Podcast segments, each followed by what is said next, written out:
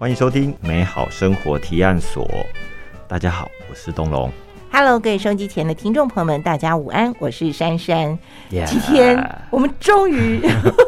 在录音室里重逢了事隔，多日哎、我们应该有一两个月很久没有见到实体本人，这样。啊，对啊，本来以为就是日本回来就可以马上投入这个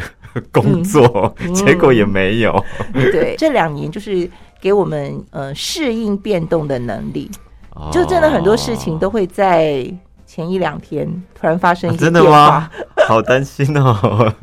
对，所以我们都要很习惯，这个变动是正常的。那么今天呢，在我们节目当中，除了珊珊跟东龙的重逢之外，我们今天也跟一位好朋友重逢了。对，嗯久违了。我们欢迎秋刀鱼的总编辑伊华伊娃。嗨，大家好，我也是好久没有见到两位的实体。之前你没特别去算时间，也没感觉，对。但是真的在见到你就说，哇，我们好像上次见面已经，快要半年，隔了两对期因为上一期是东龙跟伊娃跟我。录音，对。对对对，久违的合体，历呃。历经了各种。从日本回来的变化。对，跟人生的变化，对，好的，那么这一次的秋刀鱼啊、呃一期一会，我们今天来跟大家分享的叫做夏之海对，关东。嗯对，这个当然是符合现在的天气嘛，对气候嗯夏天。但是我觉得这一期很有意思，就是嗯、呃如果你要把它看成是一个旅游的路线的介绍，也是，但是呢，又没有那么的旅游。这个伊娃又用了一些不同的手法来介绍了呃日本的海啊，跟海有关的一些事物，所以我觉得看起来也是非常过瘾的一本杂志。这一期我很好奇，就是怡华是用什么样的角度来统整这整个嗯这个主题，然后怎么去搜罗或者是汇集这些好多不同的地方跟不同的人，然后用夏天跟海这两个主题，就是把它连接在一起。对，因为其实呃，大家都不能去旅游一段时间了，虽然最近就是国内的旅游算是有点复苏，嗯，所以我们其实，在想这个题目的时候，当然除了东龙才刚从日本回来之外，一一一定要强调。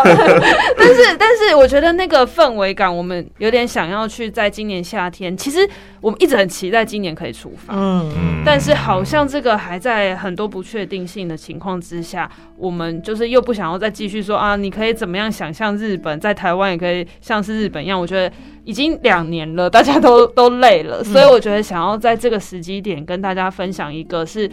更开阔心胸的一个旅游的一个算是期待。嗯那其实日本的海边一直以来都是大家可能在旅行当中不一定特别会去，我是指旅行的规划，因为可能大家比如说去东京啊、去京都，可能不一定会特别想到我要去日本的海边玩。嗯但是其实，在很多旅行的过程当中，这件事情其实是很巧妙的被包含在其中的。比如说，我们这次就有介绍到一些跟海有关的车站，或者是说你去到的一些美术馆，其实也有可能会临近在海边。那如果转换一个方向，是我们今天把去旅游这件事情跟去海边这个主题包在一起的话，也许会有一种不同的想象。我们这次特别写选择夏之海的关东的原因，就是因为其实我们当初想到这个题目的时候，大家就还蛮兴奋的，因为夏天去海边就是一个有一种青春，然后会让你觉得整个心情是非常的期，就是有种要去远足的那种期待感。嗯那整个日本其实它的海域其实是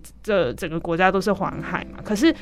海的主题太多了，我们就决定要挑选一个重点的话，那我们就选了关东。那期待啦，期待未来有可能有关系，如果有的话，嗯期待对。那我们这次就聚焦在关东这个海域，也想要让大家知道说，其实像是在东京这样子的一个大城市，你除了在城市里面的旅行之外，你只要再往外一点点，你很有可能可以去到跟自然或者是呃以大环境为相处的这样子的旅行一个旅行规划。所以在关东，我们这次挑选的三个路线。都是大家典型想象以外的呃嗯东京行程。然后刚刚珊珊姐有提到说，它不太算是一个纯然的旅游，就是这也是我们。想要做的就是，我觉得旅行的规划，你要查的景点绝对在网络上是非常的多，而且甚至是很多各种更新的速度是很快的。所以，我们希望这次带给大家的是一个重新去认识海跟旅行这件事情的一个契机。然后也提出了各种不同的提案。最重要的事情是我们都以人为出发，所以待会也可以聊到说，就是其实我们也除了旅行的行程规划之外，也有介绍一些跟海与海相关生活的。一些不同职业的人，他们怎么在海边创造自己第二人生？不是年龄的第二人生，而是他可能原本在市中心居住工作，可是他移居到了呃东京的海域旁边的这样子，开启一个新的生活。其实这样子的人在东京的确也是蛮多的。嗯，但我比较好奇，就是因为感觉这一次它并不是一个大的主题去发展，是变成你要搜罗很多的资讯。然后是同整在夏天跟海这样的架构底下，你们怎么可以认识这么多的人？其实我觉得那个有一点有趣的点是，我们内部在就是编辑在在讨论的时候，本来有在想说要山派还是海派，就是要去山边旅游还是海边，可是。夏天果然还是想要去海，所以我们就开始去丢一些讨论，是我们在海的这个主题平常在关注什么？那台湾人首选地一定就是镰仓，就是镰仓这种灌篮高手的那个平交道是大家印象最深刻的。那再往外延伸，我们还有观察什么？然后就发现大家都很喜欢看那种冲浪的帅哥，日本冲浪那种很很很很擅长玩冲浪，所以我们在挑选人选的时候，意外的会发现直觉的跟海有关的这种，比如说像冲浪啊，然后镰仓。这种它就是以海为观光的景点之外，其实延伸出来很多呃，就是移居者，他们因为有海的这种浪漫程度，我觉得让那个宜居的氛围有一种发酵感。然后我们其实有很蛮好奇，就问了一些东京的朋友，然后他们就说：“哎，你不觉得去海边生活跟去山边生活，就是海边生活听起来就是？”比较惬意，跟比较有一种想象空间。那我觉得这件事情是当然因人而异，只是我觉得在采访过程当中，的确听到很多他们放下了很多原本可能太拘束或者是工作的压力，然后有了新的可。那其中这次的一些介绍的人跟点。真的就是有一点点像是一个带一个，就是我们在采访过程当中有有再去做不同人物的介绍，然后他们在介绍我们说，哎，其实谁谁谁也是住海边哦，或者是谁谁谁也是开了一个民宿，或者谁谁谁也是呃这次有介绍到的像是咖啡季这样，其实他们彼此之间好像都会有一点像海的关联性，彼此有种海派的人的感觉，我觉得是蛮有趣的。嗯，海派跟山派这样子，那你自己是什么派？我其实超怕水，但是夏天去海边，呃，像我们这次也有收那个音乐的一个主题，有找一个 DJ 来放，就是挑选歌。我觉得，呃，夏天的海的这个印象非常会让人开心。山边的话，就是有一种不管其他季节可能都还有不同的体验，但是夏天去海边跟冬天去海边真的是差很多，因为冬天去海边就太冷，所以我觉得这个夏天。跟海画上等号这件事情是一个体感上跟心境上就是会非常 match 的一件。这件事情是合理的，就是了。对，嗯，因为我在想山跟海，如果以关东地区的话，我们好像对山还是比较熟悉一点，对，就可能会去什么山，比方说，哎，富士山也是山，或者是高尾山也是山。但是你说东京要去海边的话，或者说关东要去海边的话，对于外国人或者是观光的。这个角度来讲，可能对海还是有一点点畏惧。对对对。然后不知道海域啊，或者是或者是要怎么 样，要玩什么啊，这种的，好像比较有一点难度。对。但这一次就是从这个角度，然后看到很多跟海有关。我觉得海在这边可能就变成一个生活场景或者是工作场景。没错。并不是要介绍每个海域 或者是有什么生物或者是沙岸沿岸之类的东西。对，它其实蛮生活的。嗯嗯。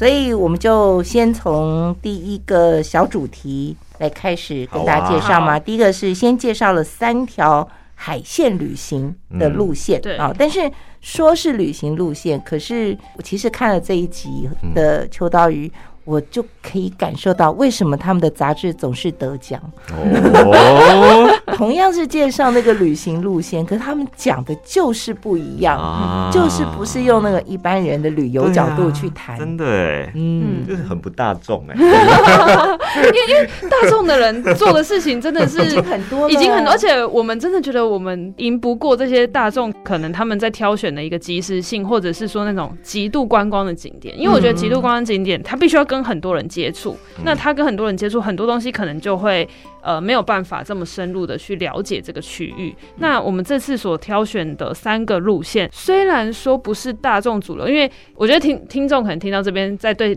呃海的旅行都还是在于可能要穿比基尼，或者是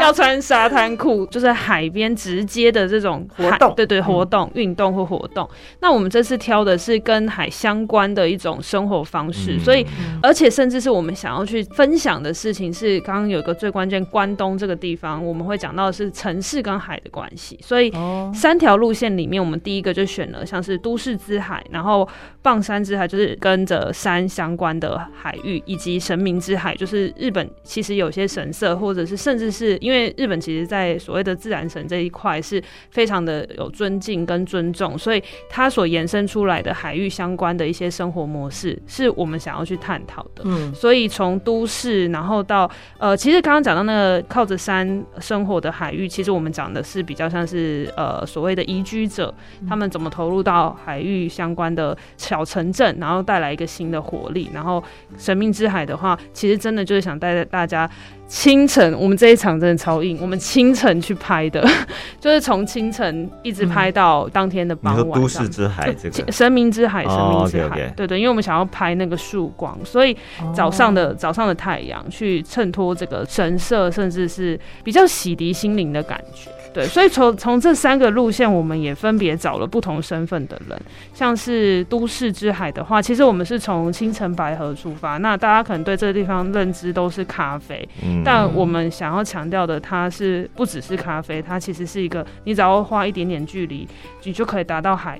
旁边的这样子的一个生活。所以我们找了一个比较跟都市有关的形象感的人，我们就找了在日本的一个台湾模特贝贝，那他就带我们这个走完都市之海的这条路线，嗯然后。第二个放山之海的话，我们是找了一个真鹤出版社的夫妇，他们其实就是移居者，就从东京移居到真鹤这一带，开启了有点算是地方创生这个形式，然后也做了很多市集或者是街道的串联。然后神明之海，我们是找当时刚好在日本的摄影师小林贤吾，那他非常喜欢台湾嘛，然后他就当下马上就接下了这个采访，接下来之后才知道说，哦，原来凌晨三点就要出发。哎，等一下行程不是他自己在那边安排行程是我们跟他讨论出来的，但他可能没有特别想要拍那个 清晨，是我们说我们想要从清晨就开始，所以就一路到整个路线。那这个是。最远的一点点的路线，它是在赤城县，就大概还是要呃一个多小时的车程。但是我觉得这件事情是对旅游当中一个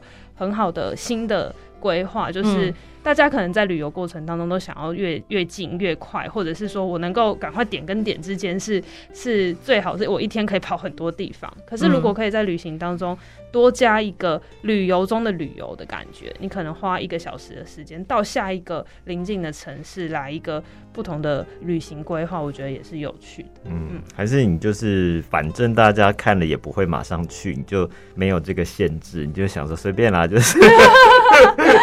再远也没关系，再远也没关系，但但其实这个范围我们都还是会以从东京出发为设定。OK，对对对，所以就是有嗯、呃大概三四十分钟可以到的，或者是一个小时的，或者是一个半小时的，时程就已经到两小时，两小时。了，对对对，对，所以我觉得就是给大家一些不同的提案，这样子。嗯对，而且旅行的形式也不太一样。那对，比方说都市的话，就是会几个店嗯，串联起来没。错，放山之海嗯，我觉得是一个生活方式。对，神秘之海就可能去这个区域，然后去发现这个地方不一样它的文化感对就更强一点。对没错，安安姐选一条路线的话，你要去哪一条路线？我我会去神明之海，你要三点起来吗？其实我觉得也是可以不用三点啦，就是可以选择就是轻松一点的下午的路线。偶尔一天三点无所谓啊，对对你不是每天三点嘛，啊对不对？偶尔去一下也是可以啦，就为了一个那个景色，我想起来都觉得会很壮观，嗯在海边的晨曦。我如果选的对啊，你，呢？我对棒山之海还蛮有兴趣的。嗯真的，我以我以为你是都市，都市就常去啊，这些我都知道啊，我还可以再推荐你几家。没有啊。我觉得这种很比较陌生的地方，嗯，去回来之后那个感受会特别深。对，比方说，呃，什么小店啊，嗯然后它的有一个可以看海的位置啊，或者是民宿啊，然后还有出版，就是嗯这个空间，我觉得应该是可以更了解到这边生活的人。还是你是被出版社、被书？店给吸引？我觉得像这次找的是两位嘛，对夫妻的夫妻，对，嗯，那我就会很好奇说，哎、好像这样的一个形式有慢慢越来越多，是比方说他们两个人，然后在另外一个不是都市的地方，然后展开另外一种工作跟生活的方式。嗯，我觉得这个是蛮有趣的角度哎、嗯那想问怡华说，怎么找到他们，或者说你们选他们这样的一个嗯角色或生活方式，是不是也有一些特别的嗯。观察或发现？嗯，因为其实我们当时在挑的时候，因为像前面讲的那个模特，就是虽然讲模特，但是他还是比较走一个译文感。然后那个小林贤武也是透过镜头，所以我们就觉得说有一男一女，那我们可以再找一个不同身份，甚至是那个关系上是比较不一样的。然后，所以我们就想说可以找个情侣或者是夫妻这样的角色。想着想着就想到，其实我们因为刚好其中有个编辑多年前有去。拜访过曾鹤出版社，然后就想到说，哎、他其实就是一个在海边的嗯出版社，他当时就对那个小镇的印象很深刻。然后有趣的事情是因为我们这次没有办法去日本嘛，嗯所以我们就要委托我们长期在日本合作的一些有点类似 coordinator 的角色，然后他们都是对日本的译文很熟悉。然后我就一直提到说，哎、那我们这次其中有一个路线是要去到真鹤半岛。他说：“天啊，我在日本住了这么多年，我都没有去过真鹤半岛这个地方。对，所以我觉得那个感受是哦，我们竟然找到了一个连可能在东京居住了十几年都没有去过的这样子的一个地方，是很很棒的一个挑战。那他们两个比较特别的点是，呃，的确有一些家庭因素的考量，就是因为迎接来了小孩子，所以他们想要给他们一个不一样的生活环境。的确，我们这最近在这几次的采访里面都有发现，呃，东京越来越多这种年轻夫妇，他们会在想的事情是除了学习之外，我希望孩子可以贴近大自然，嗯所以他们在很早就是有小孩，也就是结婚之后，其实就就为了这个来做准备。虽然说，呃，不一定每个人都会在人生阶段里面一定要有小孩这件事情，可是他们决定要在第二阶段产生新的生活模式的时候，就来到了移居到了真鹤半岛，那也在这边开了真鹤出版社。我觉得比较特别的是，它跟当地人的这个紧密度是高的。这条路线是这四个点，我们这次介绍的四个点是。全部是由他们精挑细选的，因为像、嗯像跟小林姐或跟贝贝是我们一起讨论，就是嗯他们可能不是这么他们不是在地人，没错，没错。嗯。所以那个讨讨论过程是，他直接告诉我们说，比如说像这家披萨店就是一个当地的一个年轻人开的，那他可能会带来给我们的会是怎么会在这种小镇里面想要做一个披萨，嗯。那以及就是咖啡店里面选书选货的嗯方式其实又有点不同。对，对，就是我觉得这个迷人的感受是有的。又以一个真鹤半岛半岛的这个很美的这样子的一个想象，我觉得我们很少会去东京去做到一个哦，我要去一个海边，尤其又是一个岛这样的形式来作为旅行的规划。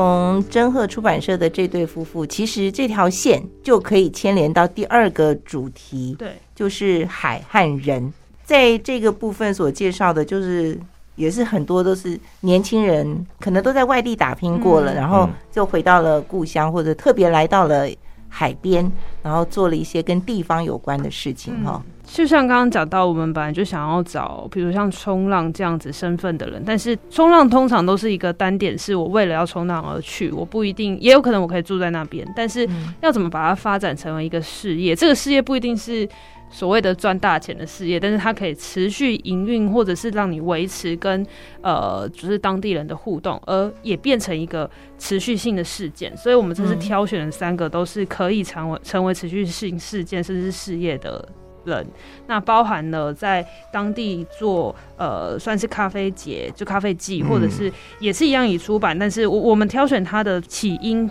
的确还是因为它办了一个海街咖啡季这样子的、呃活动。然后之前台湾几年前有办那个一个咖啡的台日交流的活动，他们也曾经有带着他们这个整个区域的咖啡来台湾，哦对。所以那个原因，我们是之前就有就有一些些接触这样子，嗯然后他们很常会去做到的事情是带领着居民去一起体验，或者是一起帮助去串联这个地方的咖啡店，然后办了这样的活动，也让呃外地人来旅游的时候可以更认识这个地区。对，嗯。然后第二家是旅店，那这个旅店蛮特别的点是，他们也是算是呃来到这边，希望可以用，比如说用农业跟海海海产，所以讲海产天天听起来像热炒店，但是呃就是有点类似是新鲜的渔货，都是当地的渔货、当地的农业，然后来开创一个新的，算是在这里居住呃饭店，这里居住旅店，但是你也可以吃到当地的食材。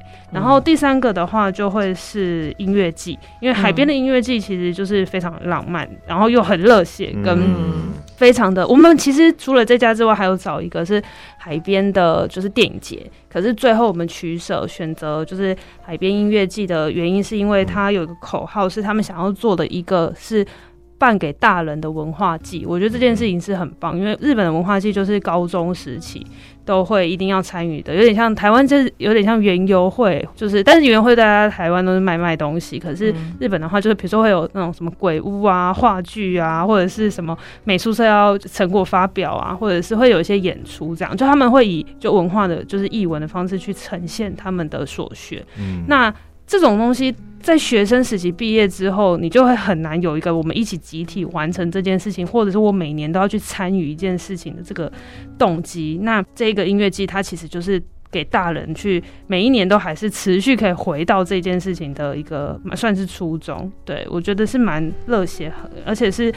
非常适合在海边去做的一个活动。嗯嗯，而且它除了音乐本身，它也结合像是会找一些艺术家合作，然后连带的它可能就会为期还蛮长一段时间，是从音乐季，然后有一些艺术的展出，然后甚至是一些跨界的合作。而且还关心到环保对的问题对对对耶。嗯环保议题，嗯，没错。对啊，他说要改变城市的生活形态，才能真正守护大海。你们都讲的好正面哦。你看到的是负面的吗？比如说会很热，因为我觉得这三组人其实好像有点反映出，因为他们都还算蛮年轻的，嗯大概三四十岁左右。对，他们可能都是从原本的这种呃我们认知的这种上班族的工作，对然后跳脱离开舒适圈啊，或者是嗯打造一个可能从无到有的一个生活跟工作的模式。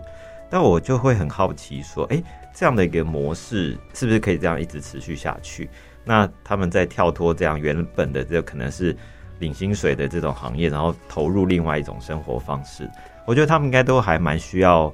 勇气，然后要有很冒险或者是创业的那种精神。对对，这个是一般就是我们在看日本的话比较保守啊，然后比较没有办法去过另外一种第二人生这样子的。嗯嗯对，所以这也是我觉得这次在看到的一个特色。嗯那我不知道是不是说这也是非常多年轻人他们嗯可能就是离开那种每天规律的固定九晚五对嗯这样的一个生活，那他就可以造就很多生活上面或者是就是有趣的事件。嗯嗯，然后嗯甚至影响很多人嘛。对，比方说，大家看完很羡慕的时候，大家会去想说，我们也可以做得到吗？或者说他们嗯真的是很多人都可能投入吗？嗯是不是也会有失败的可能性啊什么的？嗯，我觉得也不能把所有事情都讲的这么美好，还是有务实面。我觉得这个道理就等于我们很常在想说，日本都会有那种选品店、选物店开在什么山脚下，或者是 什么开车两一小时才会到乡乡下，不是不能讲乡下，它即便也是在是在在一个大都会，可可是它在一个很偏远的地方，嗯。然后每次都很好奇。他要怎么过日子？对，可是呢，他们都是可以一直开下去，嗯然后我觉得这些就是像刚刚东龙讲到，就是有这种创业精神。他的创业不是说我今天要做一个大公司的那种创业，而是我要有带一点点冒险性，在这个地方生根发展。我相信他们一定都会是面临到很多就是困难。那比如说，又像是呃这次那个咖啡季的这个也是一对夫妻，庄司真凡跟庄司贤吾。他们其实在这个地方做的这个咖啡店，也不只是做咖啡机，他有自己也有咖啡店，然后他也去串联了其他的咖啡店。我觉得这个起因其实很有可能，当然我们在采访的时候有问说有没有遇到什么样子的困难，他就会也是说哦，一开始营运上面啊，或者是在招募客人的时候，就是要来客的时候都要很用力去宣传。所以我觉得咖啡季有一点点是因为为了要让营运更好而做的。嗯然后无心插柳，让这件事情变成是串联街区的一个很好的方式。但我觉得比较不同的点是，他们为了要支持这个咖啡店的营运而做了咖啡季，是我不是只是办一个呃一个夏天，然后大家开心的来一口气可以喝到很多家咖啡店就结束的活动，而是它持续耕耘，所以它有出了像是 Zing 的形式去介绍这些咖啡店，然后一家一家介绍，然后它持续把它变成是一个可以。呃，发挥，而且是扩张，会会让他的接触面，像他他出了刊物，然后又持续去做一些呃工工作坊，然后让来的客人或者来的旅客可以有呃每次来都有一些新的可能性。那这个就是他在呃除了营运自己工作的那个咖啡店以外，投入的心血是回馈给就是地方之外，其实也是实现他们可以用不同的手法。去做他们想做的事情，所以嗯我觉得的确也有可能就是不一定会成功，但是他为了要让咖啡店营运下去而做的这些事情，其实是回归回馈到自己本身的，所以我觉得是很蛮推荐大家可以去想想看，说如果假设我今天 要开启第二人生的话，嗯我能够创造什么新的可能性？就除了开一家店。但是其实重点是开店以外的这些串联，嗯，对，我觉得台湾这几年也很常讲地方创生。那我觉得地方创生不是只是呃，我们好像要去帮助地方而已，而是用一些新的手法，造成一个比较活络的气氛跟活络的一些活水。那我觉得应该会有一些不同的可能性。我觉得他们是真心喜欢那个地方，跟真心喜欢那样的生活方式，嗯嗯所以即使可能经济状况不见得很好，但是嗯。因为你喜欢，你会想办法让自己活活下去，去不会死在那个对那个地方。对对，那你也不会轻易的放弃，对。嗯。你还是会想办法留在那里。对，这边有讲到一个关键字吧，就 my pace 这个嗯。嗯嗯部分，就是日本人常在讲，就按照自己的步调嗯。在过生活。嗯嗯就可能我觉得好像看到就是他们想要追求这样子的一个生活嗯。节奏或者是步调，所以他们就去为了达到这样子，他们就做了很多的努力跟尝试很多的可能性。嗯嗯。但像我们知道，就是可能日本有些地方就是每年都会有市集，嗯嗯嗯，然后市集就会来了很多个不同的商家这样子。我知道有些商家他真的就是逐市集而嗯而居，或者用这样的一个方式来生活，因为日本非常大嘛，嗯。他可能各个大城市跑一点，然后一年就结结束。束了。嗯，对嗯有有些人可能卖鞋或者卖包或者卖，嗯然后他们其实不用做到太多，他只要可以维持自己的生活对，就可以嗯了。对。但是这个好像是不是在台湾比较难？嗯因为可能包括人口基数那些嗯都不太一样的对。话，。日本其实有一派还蛮会讲说，我做多少东西，我卖多少东西的那个，就是我我的生活费用，嗯，就是没有要刻意去赚取更多，或者是其实在这个过程当中就够用就够用。对对对对对，我觉得尤其又是这种手作或者是比较某一种职人精神的情况之下，就是比如说像咖啡也算是一种嗯职人精神。然后刚刚有提到，比如说像包包、鞋子这种，他我我做多少东西，贩售多少，可以跟多少人成为我的顾客，我觉得这个这次就是一个够用的状态。就算他的比如说鞋子的手工艺超好，可是他不可能做到他可以进店面扩店的一个一个数量。对，嗯，但但是我觉得他在这个市集当中逐市集而居的这个过程当中，就可以接触到不同的人，那嗯也许他就会有不一样的收获。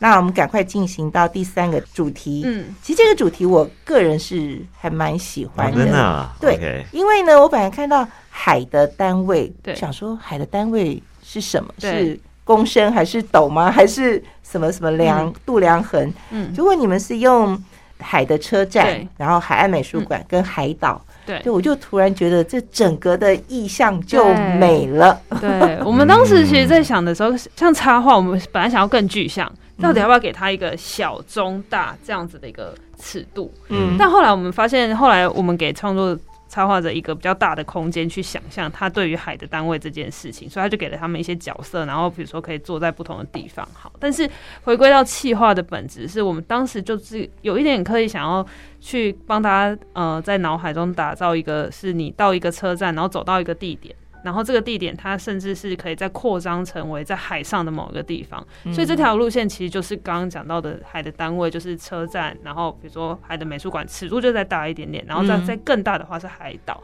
所以我觉得这个是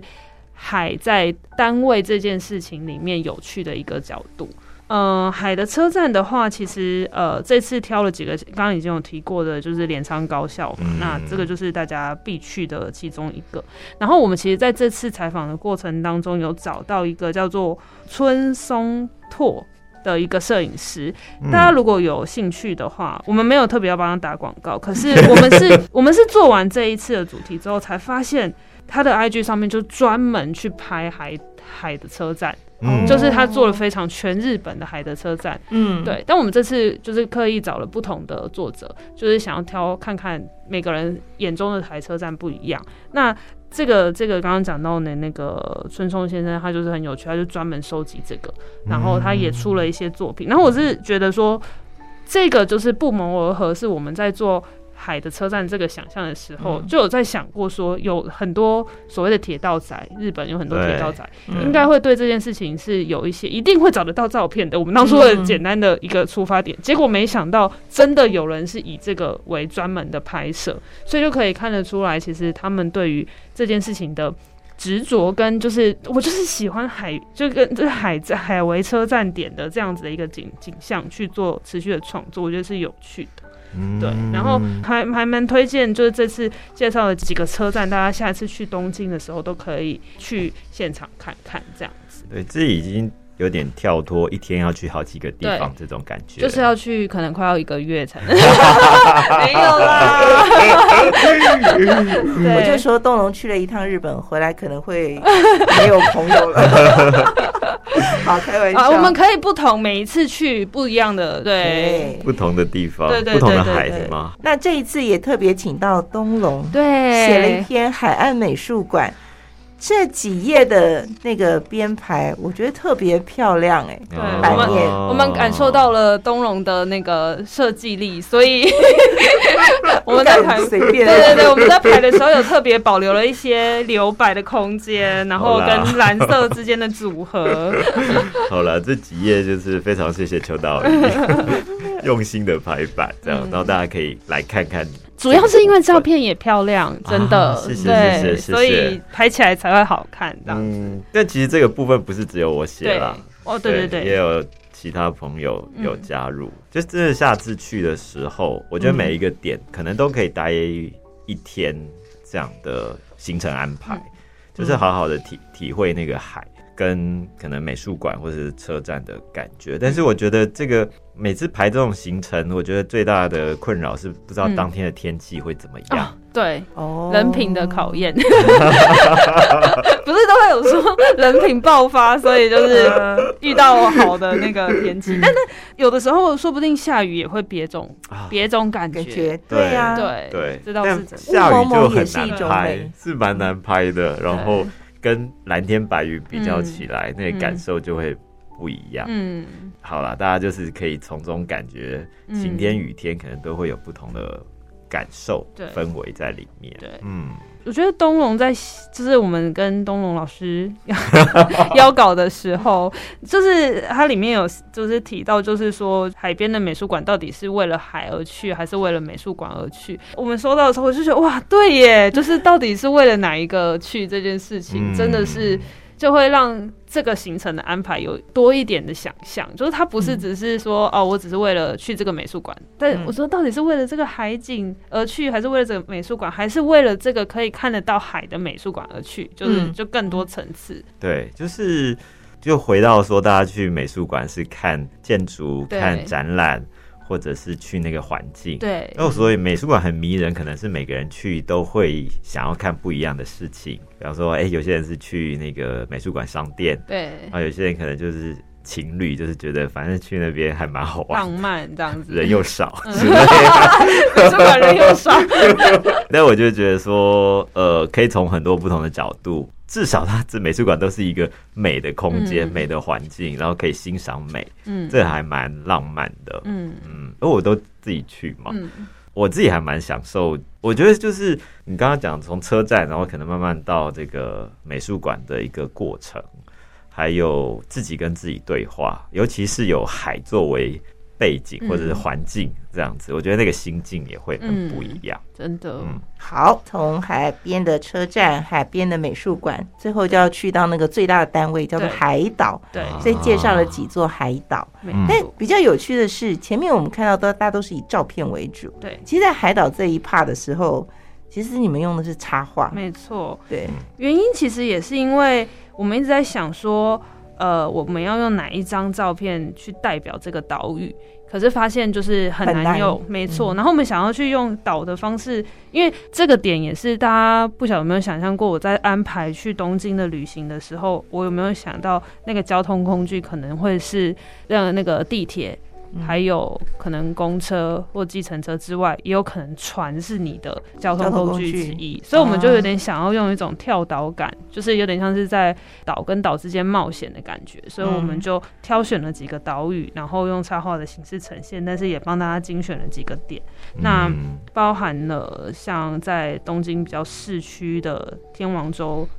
那它其实坐地铁是可以到的，从平川。走走过去大概二十分钟左右，嗯，但是因为你很难想象我在东京的市区，我就可以到一个岛屿感的地方。那这个比较城市的，那我们也有像是去像你必须一定要坐船的大岛啊，它其实就是一个大部分其实都是火山。如果真的到海海海上的岛屿的话，就是火山岛。那我们这次挑了几个，包含就是可能它专门就是做一些呃。亲近大自然的行程之外，很多有些在岛屿上面会有祭典，或者是这几年日本蛮流行去到岛屿上面去做一些自然探索，或者是自然瑜伽，甚至是拍婚纱，就是这几年日本蛮流行的。所以我们就挑了这几个岛屿，是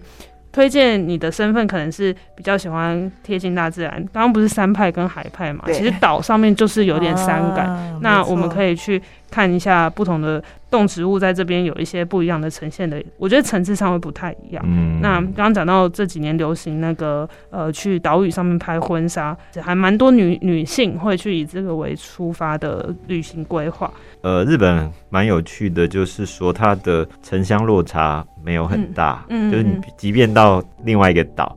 或者到山上。你还是可以看到一些很有趣或者很有风格的店铺，很不错的对，很好吃的这些餐厅、咖啡等等。这边我我有发现到说，你有给大家推荐说，你有坐船或是坐飞机，对对对对坐飞机、坐船最 最短一个小时，最长有到十个小时。没错没错，这个的话坐飞机五十五分钟，可是我觉得这件事情是。这个坐船十分钟，呃，十个十个小时，这个是大型的轮船，就是旅游 旅游，有点是我们很常去什么冲绳那种，就是观光游轮游轮观光的那种大型游轮。所以其实去的这个十个小时里面的体验，也包含在游轮上面，你其实可以感受到。就像刚刚讲到，在东京行程的规划，你很难想象交通工具其实会甚至是规模可以尺度是大到是连游轮都可以是你的交通工具之一。对，所以这个十个小时。的这个船不是小船，它是比较大的。当然不是像公那种主号 对对对哦对，但是它是有包含上面的一些设施。所以你不是说十个小时都一直在坐船，然后对对等对对着等着到目的地？对对，那如果你觉得太久了，也是可以坐飞机，五十五分钟。对那我觉得这种坐船就是在享受坐船的过程。对对对对对对，然后你可以安排说，哎、我有十个小时，我十个小时要怎么分配，做哪些事情，还可以工作对，嘛？哦，看看在上面看个书，晒一下日光浴或什么的。对其实我如果真的下次去有一个旅行的时间，不是工作的时间，然后我真的还蛮想来一个海的相关主题的规划，我可能中间真的可以包含其中有一天是安排十个小时，我就可以到一个岛屿，这个十个小时才会到的，就是刚刚提到会可以在上面做自然瑜伽，他们真的会有专门去带你探险森林的这种行程，对，哦所以我觉得它就可以让你完全在两天的行程，可能就是贴近大自然，但。嗯，你两天之后回到东京，还是可以去涩谷买东西，然后还是可以去，就是你同时满足了最时尚或者最趋势型的，就是消费行为，然后你也可以满足这种很自然或者是很让你心灵放松的旅游行程，都在东京关东地区可以解决。一决。趟的行程，对。我觉得它有点像伪出国，就是日本人自己的伪出国，对对对，周休二日的时候就去了一个岛，对对对，然后回来好像一副什么事都没发生，对。回到办公室，对 对，还不用用护照，但是就直接 IG 上面就多了很多岛屿或者对，船上的照面的照片，哇，这个蛮好玩。嗯。是。嗯，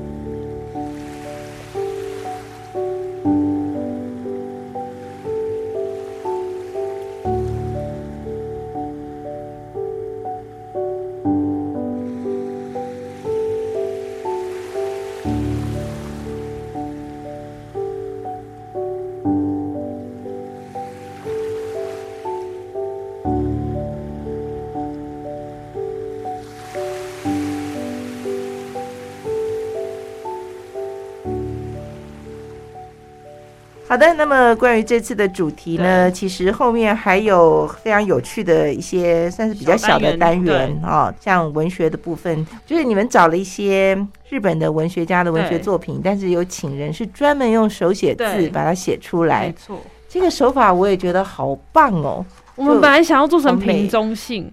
后来发现选的那个诗跟句子都太长了，所以就没有做成瓶中信。可是那个纸的感觉还是有一点像是这种瓶中信的一种，好像投递到海里面。它是手写字，对对对对对不是印刷它字。它不是字体，它是嗯它不是电脑字体，它是嗯，一个一个帮我们写出来的。是一个很会手写字的人，，对，他叫做鱼鱼鱼鱼，它的鱼专门就是在做手写字，帮人家手写字，对，就是现在很多这种，比如说写新诗啊，或者是写一些句子啊，然后在社群上面，或者是他就变成一种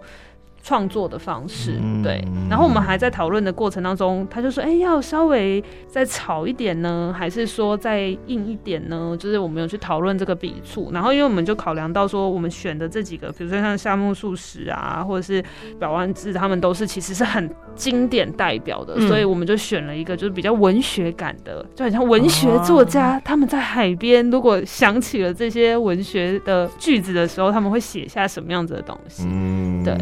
嗯好，那么其实后面还有音乐的啦，还有在在台湾就可以感受到这个日本的刨冰啦，还有甚至我们自己在台湾也可以有那个海边生活的，民宿好，那这个部分呢，就请大家来慢慢的翻阅，好，因为留下来的时间呢，我们就要来 四期新闻。每次都在精选，到底要选哪一个来分享？对，因为它有些新闻真的是非常有意思。基于辈分的关系，所以珊姐就先选。好，那么我要选一个是在福冈县，它是一个水族馆——福冈海洋世界，他们开发一个独家商品，叫做鲨鱼泡澡球。好，它掀起了很大的话题。为什么呢？因为这个泡澡球丢到水中，就会有鲜红色的血液一样，就染红整个澡缸，嗯好像是那个大白鲨的场景。可是呢，在恐怖的外貌之下，却飘散出玫瑰的香气。那我觉得那个视觉跟嗅觉的冲击感实在是太大了。对，嗯对，所以我觉得它 非常酷的一个产品。所以你会买，我会，下次可能买到送你，可能先生会吓到吧？对，那因为玫瑰本来就是我很喜欢的味道，哦，真所以的就很想我试试看冲着那个味道，我基本上应该可以忍受吧。嗯嗯对对对。但我觉得日本就是很脑洞很大，就是怎么会想到就是跟大白鲨，而且大白鲨。就是咬到人才会变成鲜红色嘛，可是竟然是一个海洋式，就是海水族馆，就是这整件事情会让人觉得有种很真的是脑洞大开的感觉。因为通常可能会用一些，比如说什么黄色啊，哦对对或者是对对对蓝色啊，就是但可能跟海洋的关系比较明显的颜色，结果他们选了一个，红色。还是他们比较没有那么多酸民或者网友会攻哦击，他们？对啊，就说哎、怎么可以做这种事情啊？所以接下来两位就请怡华先学好了你，花选我以为要基于辈分。因为我们来者是客。好，我我我我刚刚就是一直在犹豫说，其实我们每一期就是还是会多多少少跟有点主题有关，所以像刚刚水族馆，我们在挑的时候就因为这次主题是夏之海嘛，所以就在福冈那个水族馆我们就选了，就是多多少少都带有一点海跟有关系。对对对，每一期嗯都有小藏一点点梗这样子。所以我本来想要选的是那个海参料理变成洗面乳或精华液，嗯可是想到说上次有介绍一个毛豆变成洗手乳还是什么毛豆香气，我想说好了，日本太常把食物拿去对对对做成洗的用的这样子，但是我只是想到说海参就是我们在说很常说吃就是会胶胶原胶原蛋白，然后嗯想说。就可以想象它那个咕噜咕噜的感觉变成洗面乳的，会可能会有不一样的感受，这样子 就觉得还蛮有趣就。跟有人拿那个刮牛的粘液，我也是不太能够想就象，觉得有点呃，就是这个刚好跟那个大白鲨的那个沐浴球可以凑一组，到底是什么心态啊？就是大海系的一种。对，然后对，嗯本来是想选这个，但我也想要选另外一个是鸟取县的，他们、嗯呃，因为日本有弥生人，就是有点类似呃原始人的一种类型，在鸟取县这边有就是挖掘到就是弥生人的骨头、骨骨骸这样子，然后嗯就用 D D N A 的技术去还原了它的面貌。对，好，到这边都还是寓教于乐的历史的一个，都还很正常，对对，还很正常。但就像我们也有把什么北京猿人的对对那个头骨对对对把它山顶洞人把它呃复原复 3D 化说哦，对他如果原来的样貌有肉有头发的时候会是什对对么样子？对对对对。那因为鸟取县挖到了这样子一个古迹之后。县府就趁机举办了“谁像弥生人”的大会，到底谁想的？谁想的计划？而且？谁要去参加？对啊，就是然后想说，哦，就是那个资历上面就说我曾参与“谁像弥生人”大会，获得了冠军。对，而且我在想说，那个得第一名的他到底应该是高兴 还是难过，对，然后最后是来自大阪的一个就是民众获得，我跨区耶，开开开心不起来耶，就是我长得很像弥生你，就像刚刚讲到很像山顶洞人或什么的，是不是表示我的就是颧骨比较凸啊，还是什么？对。我就觉得很好笑，而且这个头衔是会开心的。吗？我重点还真有很多人去。我，好像真的有有有看这个新闻，真的。就好像是家人还是谁，就是很开心，就是爸爸爸爸拔得头筹，鱼 鱼有龙焉这样子，哎、所以所以他的家人也会长得像弥生人吗？没有没有没有没有只。有他一个人，他可能还要去想一些发型跟妆这些，让他更对更像，哦，好用心。哦，真的是，就很认真。真的是够了。没有，所以我们可以用那个国宝的角度看。哦，对对对，所以我的父亲长得很像国宝，哦，对对对，很像的确很容易。但如果这个对呃鸟取县嗯或者是这个区域，觉得这真的是一个非常成功的宣传。对，真的真的。嗯对。像我现在就知道，原来鸟曲线挖到了这个弥弥生人我想说，这这很偏门的历史，这很不有趣哎。但是这件事情因为这样的包装，我就下次去鸟曲线，我想说，好想看一下弥生人的那个。长什么样子？对对以后下飞机不是去沙丘，对先去先找看弥生人。对好，东龙，你选什么？我觉得好像这些逻辑都差不多。我选的是广岛县，日本纪录持有者就是一百零五岁的人瑞运动员隐退，对，也就是说他他有这个人瑞一百公尺竞速他刷新了这样的一个记录。嗯就日本有这个比赛耶，对，而且表示日本很多人类才有人跟他比，可是哦，人瑞还要跑百米吗？够了。太危险了吧！而且他是九十七岁开始参加竞跑，他九十岁才开始去比赛，人生九七才开始，对，然后他一百岁就刷新了记录。真的是很厉害哎。这好危险哦！对啊，这旁边是不是都要有医护人员？就是随时都跟着这样子。对，因为我之前是看到另外一个新闻，就是他们本来有找人瑞去做呃东京奥运圣火的传递嘛，嗯，后来因为东京奥运就是延迟，所以那个人瑞就是等不到，就有可能说那个他已经 stand 哦。by，、已经准备好，就是那一年要，所以做了很多的训练。结果就延迟，然后就想说明年还能不能跑，不知道，嗯。就会有这种原来他们真的有这种的一个习惯，就是有这样的比赛，，对对对。对，不知道他跑多快啊、而且他 就是。一百岁刷新纪录，真的是很厉害哎。我觉得真的危险。我觉得 我可能不一定，说不定，说不定他训练之下真的还跑赢我。我说就是你知道那种他有在有在训练跟锻炼，我真的不敢看可。是你不觉得这个很正面吗？就是鼓励大家活到老要动到老可老是。也真的不用跑那么快吧？可是可是跟他跟他比赛的同同场的可能都他不是要赢哦，他不是要赢二十五岁的人，他赢他只要赢九十六岁或九十八岁这样对还是来一个就是跑最慢的比赛，哦，是 然后谁谁可以坚持到最后对这样子？对啊。这还蛮有趣的。哎、而且等一下，我发现他是一百岁的时候刷新，一百零五岁的时候隐退，所以他到一百零五岁还跑了五年呢、欸，对，所以九十七到一百零五就跑了八年。哎，他只是隐退哦，他可能还过世哦，而且他隐退之后，可能在在在乡邻之间，你知道，就是在在学校还是可以走走啊，或者什么的。对搞不好他变教练，哦对，然后然后然后来培育其他人类，对然后其他人类小他几岁都要叫他学弟啊，或什么的。对，因为他就是参加了八年还赢 对，他可以指导人家，对对对指导别人。一百岁的时候刷新世界纪真的是。活到老学到老哎，日 真本人。的，就是。开的。创开创第三春。所以你看，四期新闻多么重要，让每一个人的脑洞都打我开了。觉得真的是让大家更了解日本。好的，今天的秋刀鱼一期一会呢，就进行到这里了。非常谢谢怡华，谢谢。期待秋谢季。嗯期待，好，谢谢怡华，谢谢谢谢大家，下期拜见。